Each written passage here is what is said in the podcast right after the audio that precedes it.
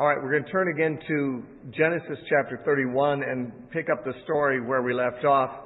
In the first 16 verses, because uh, Jacob saw that his in-laws were not very pleased with him because they were getting poorer and he was getting richer, as they understood it, at their expense, and I guess that would be the correct way to understand it. The flocks were all coming out Jacob's by coloration, and that means that fewer of them were Laban's, so that Laban had been poor when Jacob came. Then in six years, or in 14 years of Jacob working there, Laban had become wealthy in livestock, and then in the remaining six years, Laban's flocks had gone over to Jacob. So, in a sense, God made Laban wealthy for the first 14 years so that that wealth could be transferred to Jacob uh, eventually. And now Laban and his sons are not pleased with Jacob. Uh, Jacob has had a dream in which God has told him it's time to return to Bethel, back to the promised land. He's been away for 20 years. And he calls his wives out to share uh, the plan with them, and they agree that this is a good idea. So in verse 17, we see that Jacob rose and set his sons and his wives on camels, and he carried away all his livestock and all his possessions. It says he carried them away. It doesn't mean he carried them. You know, it means he just removed them from there. Uh, he, he drove the herds. He carried away all his livestock, which he had gained in Paddan Aram, to go to his father Isaac in the land of Canaan. Now Laban had gone to shear his sheep, and Rachel had stolen the household teraphim that were her father's. And Jacob stole away unknown to Laban the Syrian, in that he did not tell him that he intended to flee. So he fled with all that he had. He arose and crossed over the river and headed toward the mountains of Gilead. Now, the fact that Rachel had taken the household teraphim, which would be emblems of uh, inheritance rights, according to most archaeologists who have actually found teraphim from the period, they're little statuettes, maybe a foot tall or so, that were more symbolic in their value than, than they were actual objects of worship. And she probably took them intending that her brother's inheritance would go to her son Joseph. But she didn't even tell Jacob about this. Uh, Jacob, she assumed, perhaps would not approve of this, and the fact that he didn't know it becomes significant later in the story. So he is leaving while Laban is occupied, shearing his sheep. And remember, Laban had put three days' distance between himself and Jacob so that it would take three days for a messenger to get to Laban to let him know that Jacob had left. Jacob, therefore, would get a three day head start if Laban decided to pursue. However, as good as that might seem, it would take at least 10 days driving the sheep. Sheep are slow. Uh, and it would take at least 10 days at a very fast pace to get back to the promised land, back into uh, across the border where hopefully Laban would not pursue him. So Jacob was kind of taking a risk here. Would three days advance uh, head start be enough to escape from the the uh, pursuit of Laban and his sons? As it turned out, Laban and his sons did catch up with him on the tenth day, which uh, since Laban got a three day late start, we can see that Laban was able to travel the same distance in seven days that Jacob traveled in ten. But that's not hard to understand. What's actually hard to understand is how Jacob traveled quite that far in the time, because it's something like 50 miles he traveled in 10, uh, or I mean 500 miles, so he traveled in 10 days. That'd be like 50 miles a day. I don't, uh, you know, 400 miles, you say? Uh, one commentary said 500, but uh, I guess it depends on where we're seeing the safety border or whatever. But he, uh, let's say it was 400, a little easier. Still 10 days, that's 40 miles a day, and that's a lot of moving, even if you're traveling without sheep and children and women and folks and stuff like that. So it's clear that Jacob was traveling and driving his flocks day and night for 10 days. That's how frightened he was of being caught up with. Because, I mean, you can walk 20 miles in, what, about seven hours? So that's at normal walking speed. 40 miles a day, you'd be walking 14 hours a day, if not more. With sheep, maybe even longer it takes. He might have been getting, giving the flocks and his family very little sleep along the way to try to get across the border where across the river, basically, where, where Laban could not reach him. He did not quite make it. But he had a good chance at it, and he almost seemed to make it. As he seemed almost to make it. We read in verse 22 And Laban was told on the third day that Jacob had fled. Then he took his brethren with him and pursued him for seven days' journey and overtook him in the mountains of Gilead. Now, it's not clear exactly what Laban intended to do. As it turns out, he acts like he just wanted to kiss his daughters goodbye. And, uh, you know, shame on you for not letting me have that privilege. But we know that Laban and Jacob knew that Laban was not exactly a trustworthy man. The man was not one lightly to give up wealth. We see that by the fact that he changed Jacob's wages ten times in order to try to secure things from Jacob. And he might have just taken them by force if he thought it's going to come to that. Jacob apparently did not have many fighting men in his entourage, probably just his own sons and his wives, maybe a few servants, but uh, Laban obviously came with a larger force.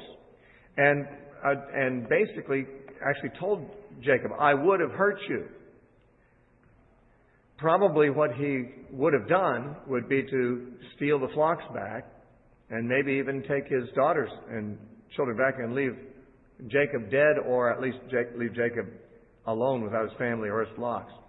But something happened. In verse 24, God had come to Laban the Syrian in a dream by night and said to him, Be careful that you speak to Jacob neither good nor bad. Now, if this were a literal statement, then of course, obviously, Laban should have just gone home and not had a conversation with Jacob at all. But you, you should not speak good or bad is more of an idiom. it uh, essentially means that you shouldn't really make any decision about uh, anything with Jacob. Let him make the decision of what he's going to do. And there's actually the same phrase is used elsewhere later on in Scripture. So Laban overtook Jacob now Jacob had pitched his tent in the mountains, and Laban with his brethren pitched in the mountains of Gilead. And Laban approached Jacob and said, What have you done that you have stolen away unknown to me and carried away my daughters like captives taken with the sword? Why did you flee away secretly and steal away from me and not tell me? For I might have sent you away with joy and songs and timbrel and harp. And you did not allow me to kiss my sons and my daughters, meaning grandsons and daughters. Now you have done foolishly in so doing. It is in my power to do you harm, but the God of your father spoke to me last night, saying, Be careful that you speak to Jacob neither good nor bad. And now you have surely gone because you greatly long for your father's house. But why did you steal my teraphim? And Jacob answered, and said to Laban, Because I was afraid, for I said, Perhaps you would take your daughters from me by force. That's the answer to the first question. As for the answer to, about the teraphim, he says, With whomever you find your teraphim, do not let him live. In the presence of our brethren, identify what I have of yours and take it with you. For Jacob did not know that Rachel had stolen them. So he says, if you find anything of yours that we've stolen, let that person who has it die. Now, it's not likely that Laban would have killed his own daughter had he found them there, but she would have been in trouble, and he might have even, uh, you know, taken her forcibly back from Jacob or something as a penalty. Uh, in any case, Jacob didn't know that they were among the things there. Now, Laban went into Jacob's tent. And it's interesting how this is told. This is told the same way as the searching of the sacks of grain of Jacob's sons is told later in the story of Joseph. Um, because we know who has the teraphim, but no one in the story knows except Rachel. But we've been told where they are. And we find that all the tents are searched one at a time. Rachel's being saved for last. So the tension builds. It's getting closer to where it's really found. Is it going to be found? Same thing happens in the story of Joseph's brothers and their sacks of grain. We know that, jo- that Benjamin's cup, Benjamin's sack has the cup in it that's being sought. And yet they start with the oldest brother's sack and they move down and we, the way the story is told, the tension mounts, we say, they're getting closer to Benjamin's sack. It's there. They're going to find it. And in fact, they do. But they don't find the teraphim here. But the story is told the same way. You know, we are given advance notice where it would be found, if it's going to be found. And yet the story is kind of, it, it leads to it very gradually. It says, Laban went into Jacob's tent, into Leah's tent, and into the two maids' tents. But he did not find them. Well, there's not many tents left. Then he went out of Leah's tent and entered Rachel's tent.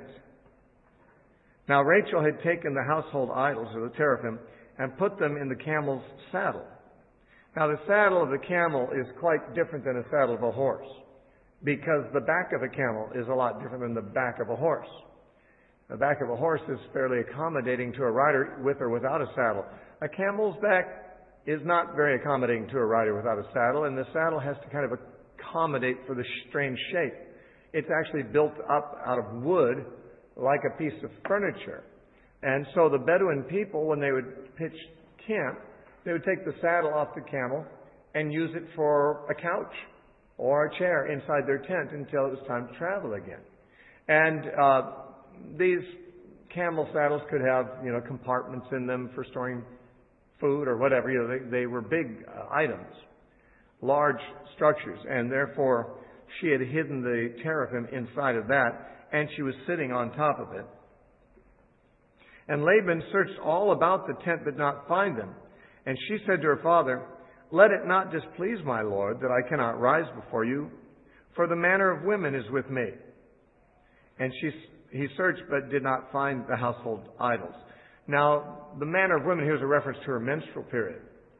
And even though the law of Moses had not been given, uh, you know, codifying this, in the Middle East, they, you know, a woman during her period was considered to be, you know, in isolation. And, uh, and perhaps the, uh, perhaps the cultural feelings were very much like they were later written down in the law, where if a woman who had a period was sitting on something and even if she got off it again, it was still unclean. So that if those were kind of the general sentiments of the culture, she would be saying, you know, I'm on my period, don't ask me to get up. And of course, even if she had gotten up, the saddle would be unclean and, you know, Laban would not want to touch it and so forth. So she's, now she might not even be lying. She might be telling the truth. But can't tell with Rachel. Uh, she's not necessarily honest. She did steal these things and she's pretending not to have them, so she's not exactly being honest, even if this particular excuse is correct.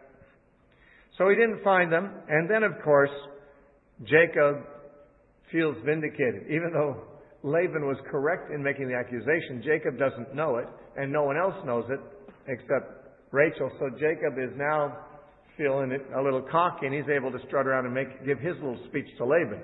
He was terrified of Laban until now, but it's now become clear that in this particular accusation Laban's made, that before all of Laban's sons, Jacob is righteous and Laban is the suspicious one in the wrong. So that encourages Jacob to get angry and rebuke Laban.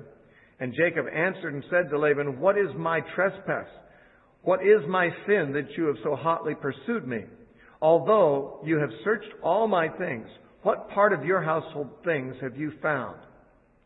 Set it here before my brethren and your brethren, that they may judge between us both. These twenty years I have been with you.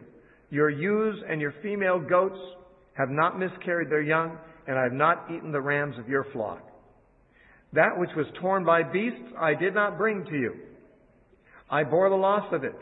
You required it from my hand, whether stolen by day or by night. There I was. In the day, drought consumed me. It was desert. In the frost, by night. And my sleep departed from mine eyes. Thus I have been in your house twenty years. I served you fourteen years for your two daughters and six years for your flock, and you have changed my wages ten times. Unless the God of my father, the God of Abraham, the fear of Isaac, had been with me, surely now you would have sent me away empty handed. God has seen my affliction and my, the labor of my hands and rebuked you last night, which encouraged Jacob to rebuke him too. He's got a big God standing behind him, rebuking him too, so he's, he's, he's empowered. But you know, this tells us something about those six years that we didn't know. And that is that Laban's working agreement with Jacob was pretty unreasonable because it is the custom of shepherds uh, not to be responsible for animals that are taken by wild beasts in the night. The shepherd did not have to bear the loss of it. If, that is, if you're t- caring for someone else's sheep, they don't expect you to be responsible for the, uh, you know, the, the lion that comes or the bear that comes and takes a sheep while you're asleep. Customarily in that area, a, a sheep herder didn't bear that responsibility. But he says, "You required me to pay if if one of the sheep was killed in the night by a predator. So of course I couldn't sleep. It would cost me." He says, So sleep departed from my eyes. In the daytime, I was out in the sun watching the sheep. At the nighttime, I was out in the frost watching the sheep. I wasn't bundled up in my bedroll. I had to watch the sheep day and night and, and didn't get any sleep. Now, here's a man who was 77 when this began. He's now 97. For the past six years, he hasn't gotten much sleep. He's just traveled 400 miles in 10 days uh, at a you know a breakneck speed for for a company on foot. And he's got to be exhausted. I guess he could be forgiven for being a little angry. And, and, uh, and of course, as far as he knows, he's just been falsely accused, and that's just the final indignity that Laban has shown him after 20 years of indignity. And so he, he lets fly. He, he, he, this is a cathartic experience for Jacob. He's been had all this pent up for a long time. Notice he speaks of God in verse 42 as the God of Abraham and the fear of Isaac. He has every opportunity to say, and my God, but he, he doesn't quite say that. Why? Because he had told God, if you get me home safely, then you'll be my God. Well, he's not quite home safely yet. He's close. He's almost there. But this is still not the safe, he's not in the, in the uh, safety zone yet. And Laban, who was, of course, embarrassed by having made these strong accusations and then being apparently proven wrong, uh, he's, he's a bit humbled. And he answered to Jacob, These daughters are my daughters, and these children are my children. This flock is my flock. All that you see is mine. But what can I say to you this day, to these uh, my daughters, or to their children whom they have borne? Now therefore come and let us make a covenant, you and I, and let it be a witness between you and me so Jacob took a stone and set it up as a pillar, just like he had done at Bethel, but this is a different location. Then Jacob said to his brethren, Gather stones. And they took stones and made a heap, and they ate there on the heap. Now, by the way, this is the second time it's mentioned Jacob's brethren. The only brother we know that Jacob had was Esau, and he wasn't there. Um, I had suggested the possibility that uh, Isaac and Rebekah might have had other children that we don't know about after Jacob and Esau were born, and they just weren't mentioned because Jacob and Esau are the significant ones.